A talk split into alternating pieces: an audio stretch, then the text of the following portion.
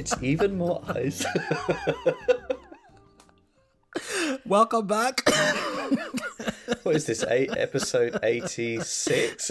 It it's, and somehow, I, like every time, it feels weird every time. Um, welcome back to Even More Eyes. We are going to be discussing Studio Ghibli's most recent release, The Boy and the Heron. Now, this film came out late last year. Um, I think in cinemas, it was still showing up to early this year. It Was yeah. Meant to be a Christmas movie of sorts um, because Ghibli is just basically Japan's Disney, but you know, with more taste. now that's shade. Anyway, Yeah. See, see our views on that episode one to five. exactly. I mean, that's that's basically how this podcast started, which is insane because like. And it's like we've come so far from where, we started because we started with Disney bullshit and now we're on to things that actually make sense. So, The Boy and the Heron. Um, now, I don't know who wants to give a synopsis of this film because it was. I have thoughts, which is all I have to say, but I'm just going to pass the mic over to you because this is normally the part where you come in and. Anyway, take it away. so, um, I think this is set in Japan after World War Two. Now, the name of the protagonist is Mahito, I think, and he's a young boy who loses his mother in a hospital fire at the right at the beginning of the film, and so he moves uh, to the countryside uh, to live with his father, and his father has he has a new wife, um, which actually is his aunt, though it's the sister of the mother, not of the father, obviously. yeah.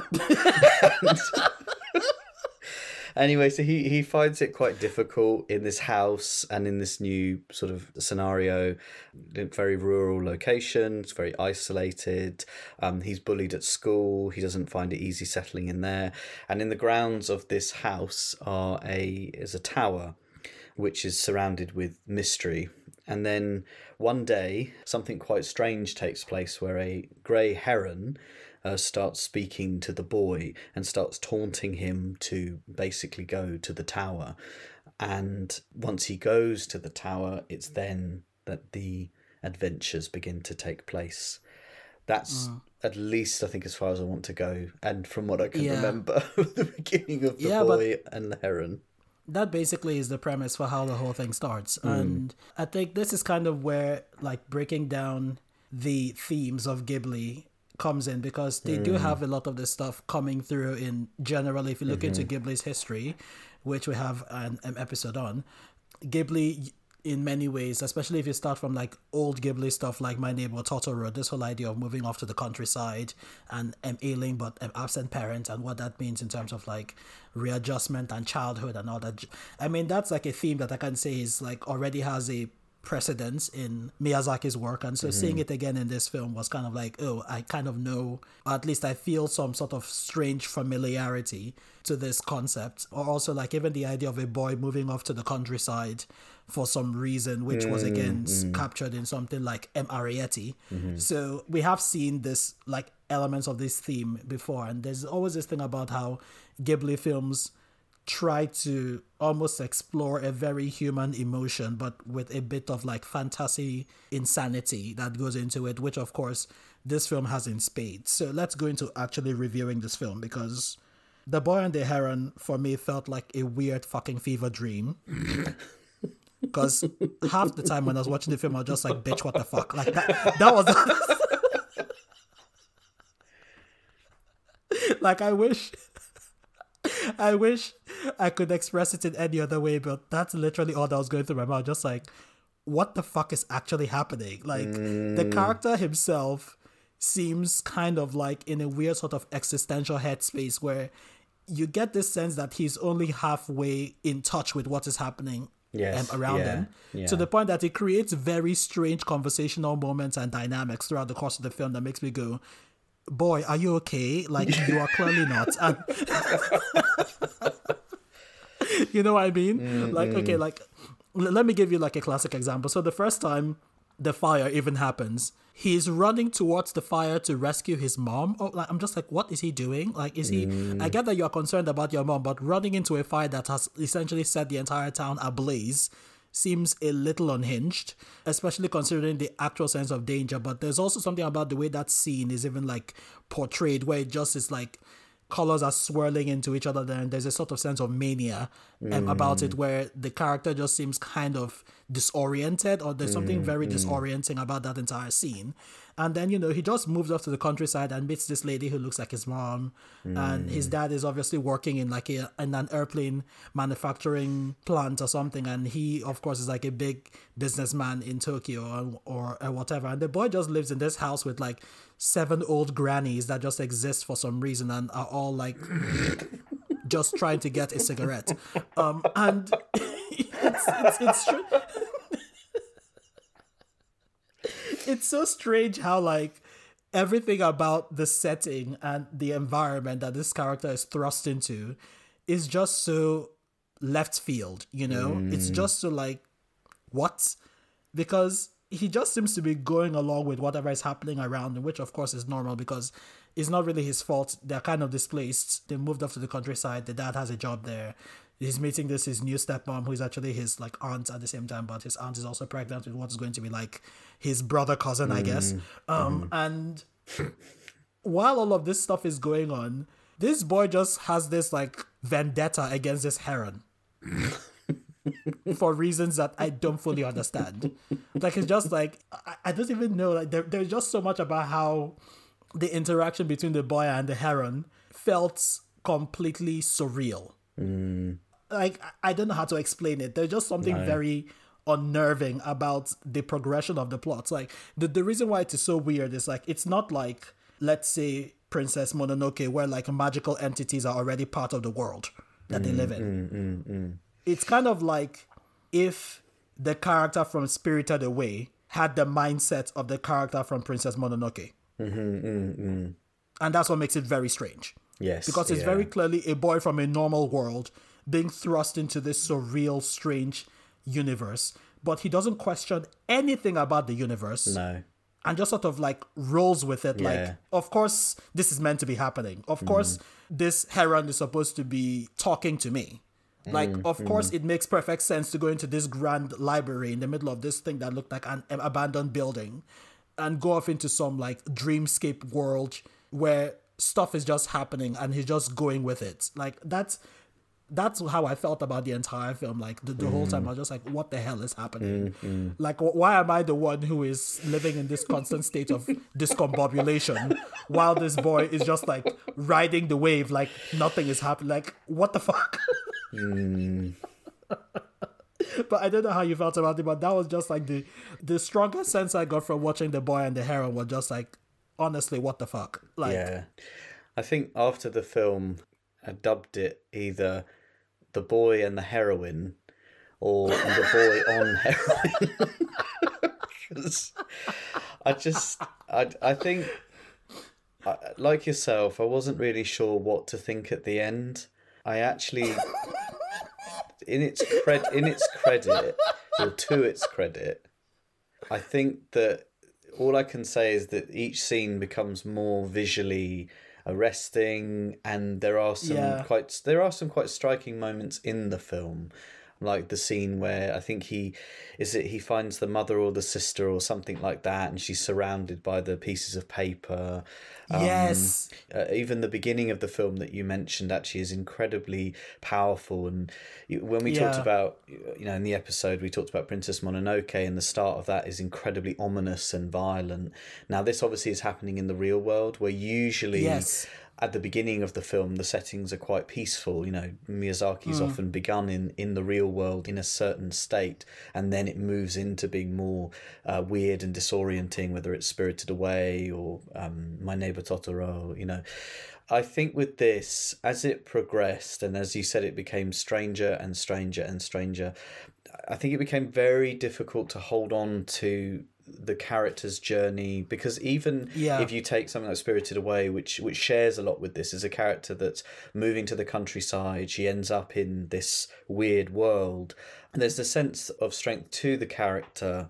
She begins as this whiny brat and ends up maturing across the film. She hmm. calms down and she, you know, realizes she's not the center of the world and all this stuff. With this character, I really wasn't sure. I'm not quite sure what he really represented in the journey he went through. And I, and I think you've articulated well the idea that actually he doesn't really respond you know, is it just that he's totally lonely and therefore he, he responds to a sense of the magical or whatever?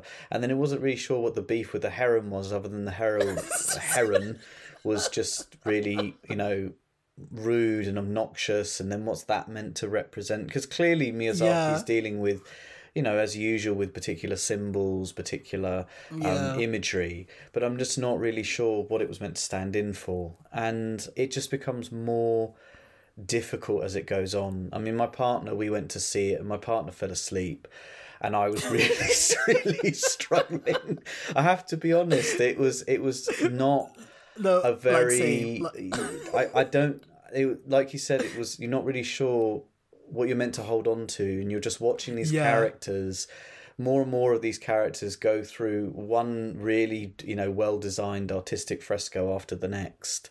yes. Um, and when you then start thinking about the parrot people, and I can't even remember some of the other. There was a woman that was on fire or something. there was a, there was a woman that was on fire, which apparently was his mom from Oh, was his mum, right? Okay. apparently so Yeah. there is this there's this weird thing where it, like so basically the person he Hmm. meets who is the woman on fire is supposed to be the sister of the aunt which clearly is his mom Mum, but yeah. she's young but she's about his age or younger than him so apparently he meets the old version of her before she goes through a portal that leads to a past version of Tokyo from where he is born. So Right. it's, there's something about the way that tower is supposed to represent a sort of like interdimensional space or something like that where people can connect between dimensions or something like so basically he does meet his mom so the woman on fire is his mom which obviously like raises the question as to like was that fire in tokyo just his mom spontaneously combusting No, what was that? You know? I see. Okay. um so like that was the thing that why I couldn't quite understand. And like because the whole thing is so surreal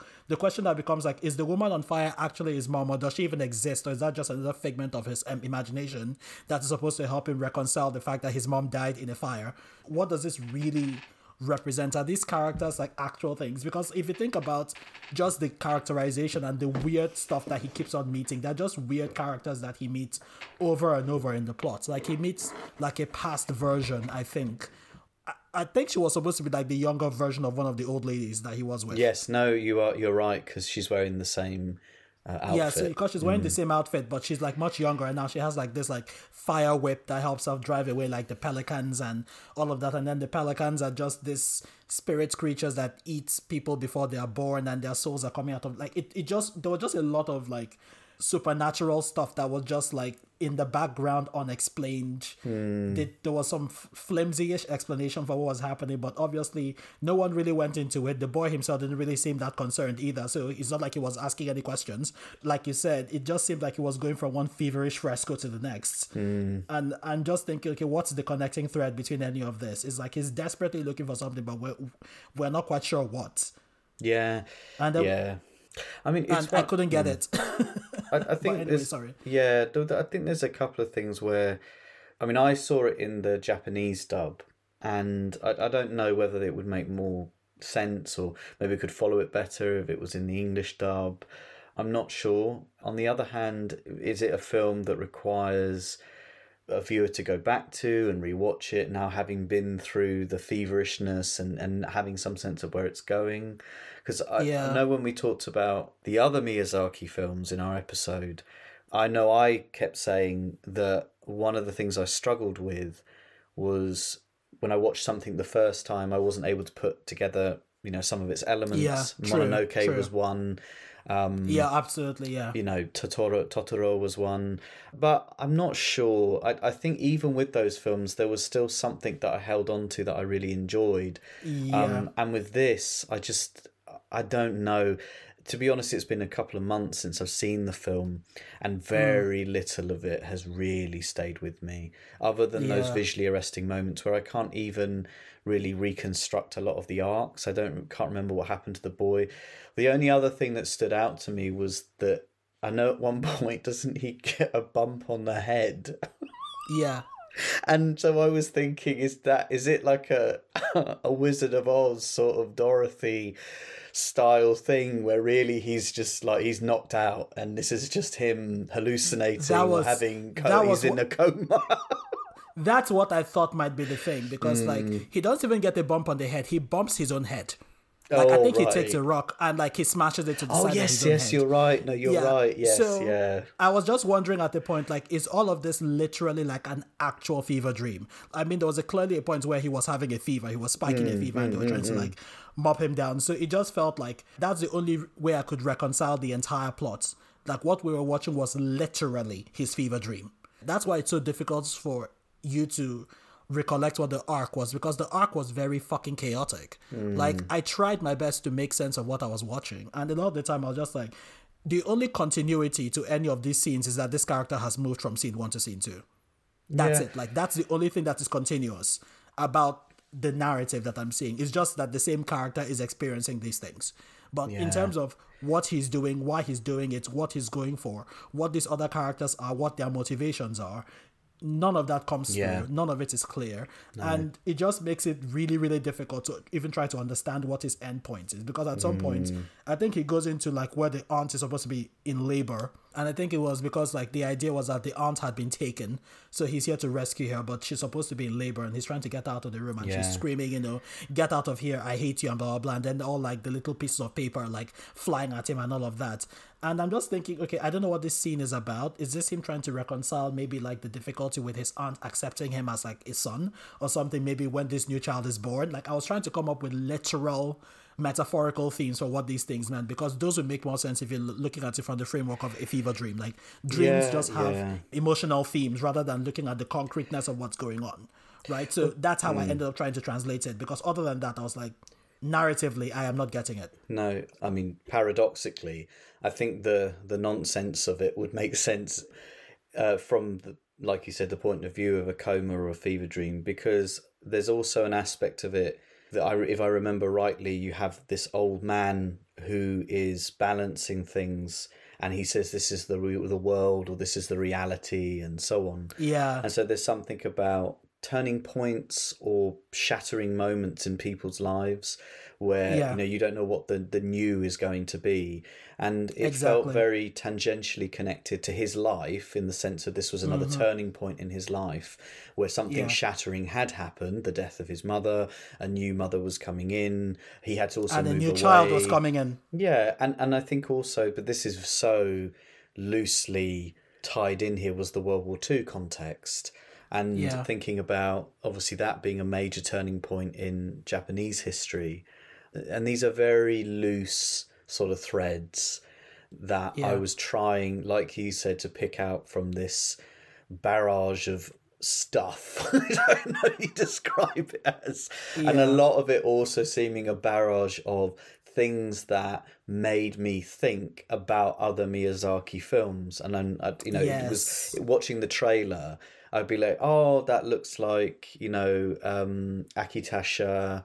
Um, Yeah. That looks like the scene in Spirited Away where all the paper is attacking the dragon. Ex- Um, exactly. so- like, yeah. I have heard elsewhere, but I I can't confirm or deny. You know, this is just what someone else said to me that this was all meant to be some kind of metaphor for Miyazaki's career itself. That would make sense. Yeah, but I I that. Mm, would make a lot of sense. mm-hmm. No, because like I kept thinking there are so many animation tropes that I'm seeing in Mm. this film that I can connect to other films. Like for instance, the thing with the window and the bird flying into it, it was in M. Arrietty.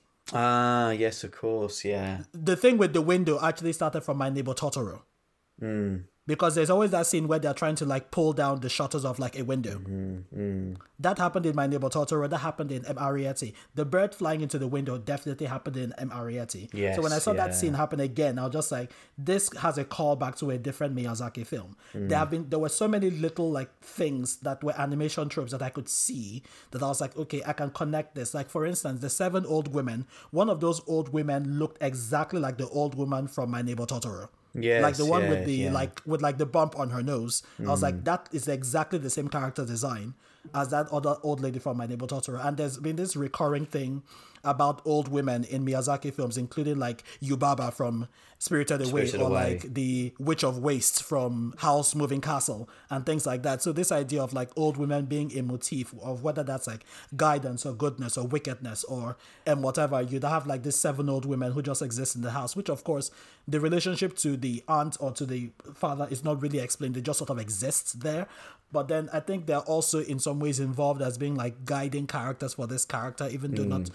Quite explicitly. For instance, like the younger version of one of them is what saves him from being eaten by the pelicans, and then when he's lying down under the bed, like little totems of the other ones are kept round his body and things like that. So there is a sort of connectivity between a lot of the animated things I'm seeing in this and other Miyazaki films. And I was like, surely that cannot be a coincidence. So if there is this theory or trope that it's actually telling of Miyazaki's own career, then in a sense, I can sort of understand it. Yeah, I mean, the only thing I would say is I, I don't know enough about the filmmaker in terms of his own, you know, his his oh, autobiography or Yeah. anything like that to really say how these things connect up. But like you said, Yeah. there is there's lots of illusions. Also, you know, a parent being sick or of course missing, Yes. Yeah. having to move to the countryside. All Which of has these, like many you say, films. yeah, I mean, a lot that seems to be a, a massive trope within his work, which I don't know whether that alludes to something in his own past. Mm. In terms of you know, trying to think from a filmmaker's point of view about these collapsing worlds, or trying to think about you know meaning or, or whatever it is there's still for me at the moment a lack of clarity about that. Yeah. uh, and that's the thing is that in order to appreciate it you'd have to know something about the filmmaker in which case what Which you're I- doing yeah. which the filmmaker is pulling the curtain back. You know if, if that's what it's about it's pulling the curtain back and you know this is telling my story. I, I think it's a bit don't know I mean, for need of a better. Yeah. word, a bit wanky. Because, because, you know, how is how is this film for, Yeah. for anyone for anyone else? And that isn't the same as Yeah. um, his other work. So that's just one thing I heard. I don't know the fullness of that interpretation, and all I can think is that maybe one day what we'll have to do, we'll give it a few years, is maybe we'll do a nostalgia episode on the boy. where we look back on this film. you know what? I think that would make sense because I feel like maybe this is one of those films for which a lot of its meaning is in its context. And if you do not hmm. understand the context around which the film was made and of which certain decisions and features were put into the film, especially if we're thinking about it in relation to the filmmaker or any of his, hmm. you know, ideas or history or philosophy or something, maybe a lot of that stuff is missing because if you're looking at the story purely from a narrative perspective, it's absolutely unhinged. Like it's Yes. it's one of the most wacky films I've seen in my life. I just Yes. One of those crushing feelings where Yes. you really want it to work. You really want to say, Exactly. you know, there is there's these layers here and there's there's more that's going on and and maybe we're just not seeing it. Maybe we got to also maybe we just got to let the film play out a bit longer and so on and so forth. And I don't think it ever It never gets there. lands. No, and it never gets hmm. there. That's the exact sentiments that we got because it kept feeling like, oh, maybe there's something that is going to be revealed that would like s- stick this all together, or like maybe we're just not quite getting it. Maybe there's something in the themes that we need to be a little more patient be- before we understand. Or something. That was what I was going through. But like, as more and more scenes kept coming up, especially like when like the budgie people that were trying to eat him, or like the captain commander parakeets that was saying that he's done something forbidden and he must be punished and blah blah blah. And I was just like, okay, what is happening? Like no. And then, it, like- it didn't work. It didn't work. it didn't work. And then by the time you get to the end, and obviously, like you know, he, the dad takes them back to the house, and the film just ends with, oh, we went back to Tokyo. I'm like, Yeah. okay. Yeah, yeah. Do you know what? It, I think I think this I think this is one of those rare occasions where when you um, uh, text me to say, "Oh, we should talk about the film and stuff," and I thought, "Oh, that's interesting," because you said, you know, as you said at the beginning, I have thoughts. And I thought, oh, well, what Imo's going to do is he's going to explain to me what I've missed No, about the film. no, th- these are the thoughts I had. I had thoughts of what the fuck. I have to admit, I, I wrote in my notes uh, just just as a way of, of finishing, you know, what, what I think about it. I wrote in my notes after the film. I said, "Is it just a bump on the head, or is it some kind of Wizard of Oz via Miyazaki's Wonka multiverse thing?" Look, honestly, I feel like the only way I can explain this film now and what is going to be in my head canon until I read it again and maybe learn more context and maybe it will make some sort of greater meaning in terms of like love and loss and coping with grief and like radical changes to the world. Like my head canon is like honestly this kid injured himself, gave himself some sort of sepsis and was in a fever dream for the rest of the film on the bed. And then when he finally came out of it was by the end of the film and only to realize that yeah the world had continued and you know his new baby brother cousin was born and sorry I, I can't think about how weird that is like this your sibling is like your half brother but also your cousin. It's weird. Oh, yeah I, I think it's definitely one of those that let's let's give it a few years. Let's give it five more years or something like years. that, and let's then and then we'll come back and we'll do a nostalgia hits like, differently. the boy and the heroine. Because that like it, the whole thing was on crack. Yeah. like I still remember like the heroine going like, "Oh my god, how did you know my weakness?" My tail feather was like, "Bitch." What do you mean? what do you mean that your weakness is your tail feather? if it's your weakness, then why the hell did you leave it and fly away? Like it's so insane. I was like, oh my god, like what even is this film? mm. I mean, like you said, if I were to give it its merit artistically, beautiful. Oh Miyazaki yes, yeah. knows no, no, how to animate at this point. Yeah. And what is really interesting about Miyazaki's animation is that they still maintain a lot of the same old techniques. So in many ways, it ends up having a really stark resemblance to even some of the older films, like mm. Kiki's Delivery Service, or almost literally anything from the '90s or like the early 2000s. You can put the film right beside those films, and like from yes, the, from an yeah. animation standpoint, it's so on brand. It's like yeah. it's instantly identifiable. The characters are designed in similar ways. The world, the coloring, the weirdness around like the magical realms, that whole continuous connection between like the mystical and the ordinary, that's has always been a Miyazaki staple. Mm. It also remained through this film. So it had all the notes of what you expect from a, from a Miyazaki film, except plotline coherence. Yes, yeah, I, I I I totally agree. I think artistically, if you are a fan of that aspect of Miyazaki, if you want to see weird, quirky designs and creatures and and the score I think is okay as well, and yeah, be swept up in the score that, was quite nice. Yeah, yeah, then and or if you know you want to put something on and and just be taken away into something that you're not really sure what it is, then fine. Yeah, but this is not the greatest or the most triumphant piece of Miyazaki's work. And no. I, am glad to hear there was a lot of rumors going around this was his last film. And okay. um, I mean, I think though in the last probably ten years, that's what people have been saying. Like, oh, he's you know, mm. this this is his like The Wind Rises was meant to be his last film. This is meant to be his yeah. last film. I don't yeah. think, from what else I've heard, I don't think he is planning to stop. And in a way, I kind of mm. hope he isn't. So you can at least go and do one more that is much better than this. it's like you cannot you cannot end on this note. Sorry, the person who gave no. me Howl's Howl's Moving Castle cannot end on this. Like no, Howl's exactly. was brilliant. You know, like yeah. I mean, there are films that Miyazaki has done that like wow, like yeah, Chef's no, Kiss. Like this, yeah. this is just fantastic. Like I say, you you cannot. I don't think anything from this should be taken away because not everyone likes every one of his films. You know, and yeah, I think I think that's fine. fair to say. Or anything that's come out of Studio Ghibli, there are some bum notes as well as some real high points. Um, but, and this is I have to at the moment I have to say this is a bum note. You know, yeah, really. this is mm. it's not giving anything. it's it's maybe giving confusion. it's giving plotline chaos, but it's not giving us anything of note. No. No knowing what I know now, like if I had been given fair warning, I'd have been like, just yeah, let's just skip this. Let's just preserve like the good memory of this man in my brain because this this film made me come out thinking like why why did you do this?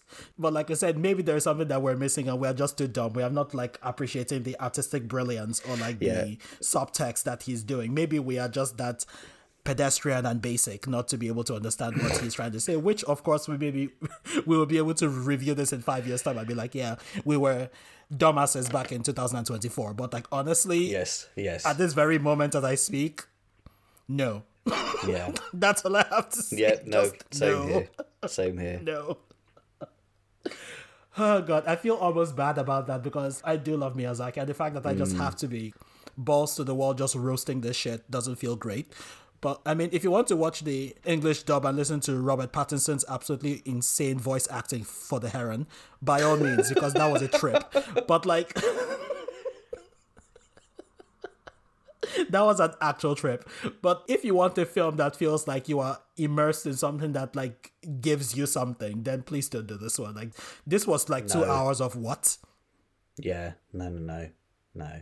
It's it's not a journey worth taking. And like you said, I'd, I'd forgotten that actually it is a long film.